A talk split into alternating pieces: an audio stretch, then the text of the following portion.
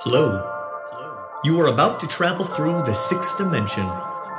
In its fullness exists cinema entertainment that creates many forms, all while maintaining the same purpose to tell and explore magnificent stories of the burden of existence. This is a dimension of imagination. Your hosts, Adam and Bailey, will do their best to guide you through vast perspectives in cinema that create new dimensions for all to admire. Welcome to AB Cinema.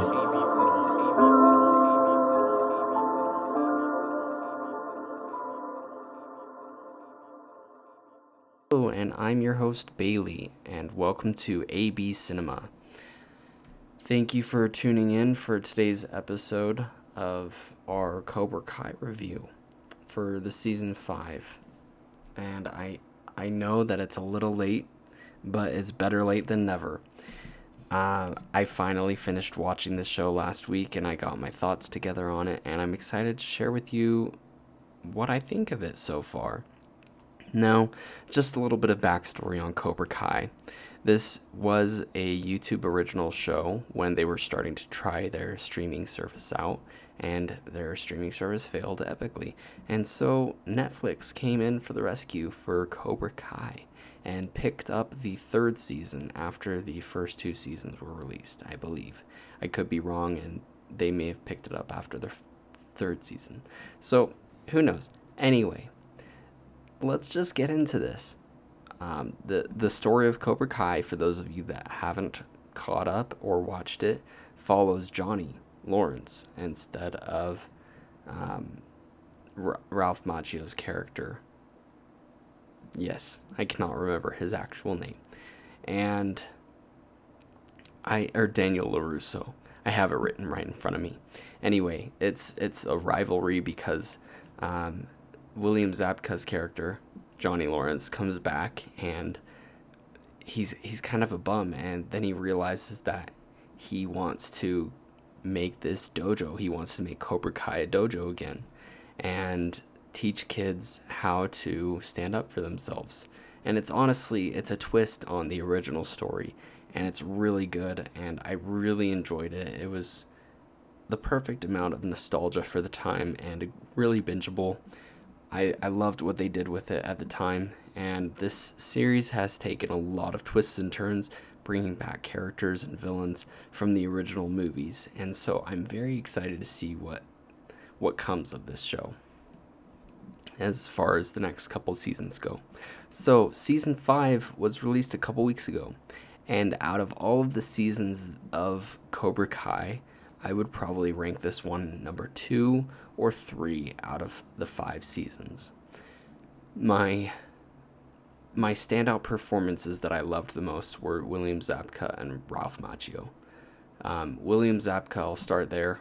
His journey with his girlfriend Carmen is very touching and provides a meaningful storyline that adds a level of humanity and heart to his character, which is what I think he needed because for the last four seasons, he's kind of been just the the staple douche still, and I think his character really needed some loving.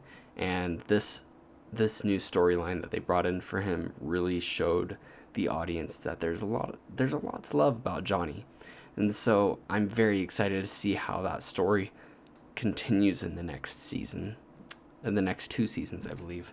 I, I'm not sure if they're getting two or one, but we'll we'll have to wait and see and Johnny just becomes a stand-up guy in this season, really likable and lovable. And if you've seen the show, you'll understand why. He, he I, I don't want to get into spoilers. This is a spoiler-free review, even though it's been out for a couple weeks. I just know that not everybody has seen Cobra Kai, so I don't want to give any big things away yet. So Ralph Macchio was my other standout performance his role as Daniel LaRusso has has always been something that's a little cheesy to me, and this season especially. But I will say, I think it really fit in this season really well. He has his own Miyagi moments in each season, and this one was probably my favorite out of all of them because it relies so much on his relationship with his wife. and she has a really big part to play. In the first part of the series, the season, um, his wife is just, just bagging on these guys, these grown men, saying like, "You, you guys are just trying to destroy the Los Angeles area," and it, it's just, it's a funny. Uh, she's the voice of reason for for this show. She really speaks as if she's the audience saying, these guys are just being dumb and they need to grow up.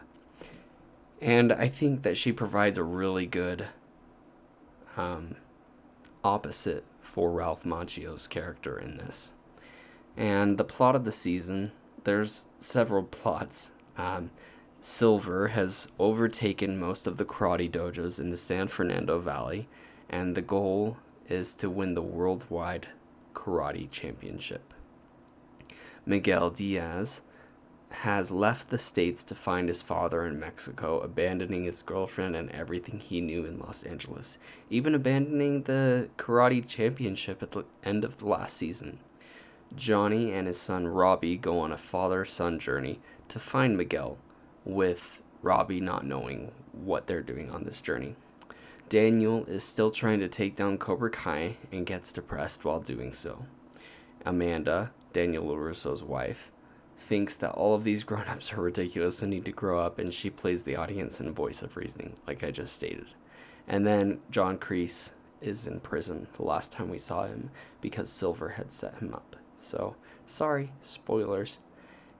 So, as cheesy as the show is, I I just really enjoyed. It. I think it's a fun ride to experience. They really dive into the cheesiness of the movies of the 80s and the acting is even uh, on par with the 80s movies as well. I think that everything about this show is a guilty pleasure for me and I think seeing this this popular franchise receive the love that it has in the past couple years has been really gratifying for people who have loved and grew up watching the Karate Kid movies and thinking that they could take on their bullies and and be the star of their own movie. I'm very excited to see what they have in store for this. I'm curious to see the Karate Kid movie that comes out in a couple years as well. And so it's just interesting the love that this franchise still has and the amount of people that are still rooting for the show to succeed and the series to succeed. It's one of the more un- it's the underdog of franchises in the world of Hollywood today. So I'm just really excited to see what they bring to it. Anyway, let me know what you guys thought for for Cobra Kai season 5. I can't believe it's been 5 seasons now that we have of this show. Anyway, this wraps up my review for Cobra Kai season 5 and let me know what you think. Have a wonderful day. And as always, keep watching movies.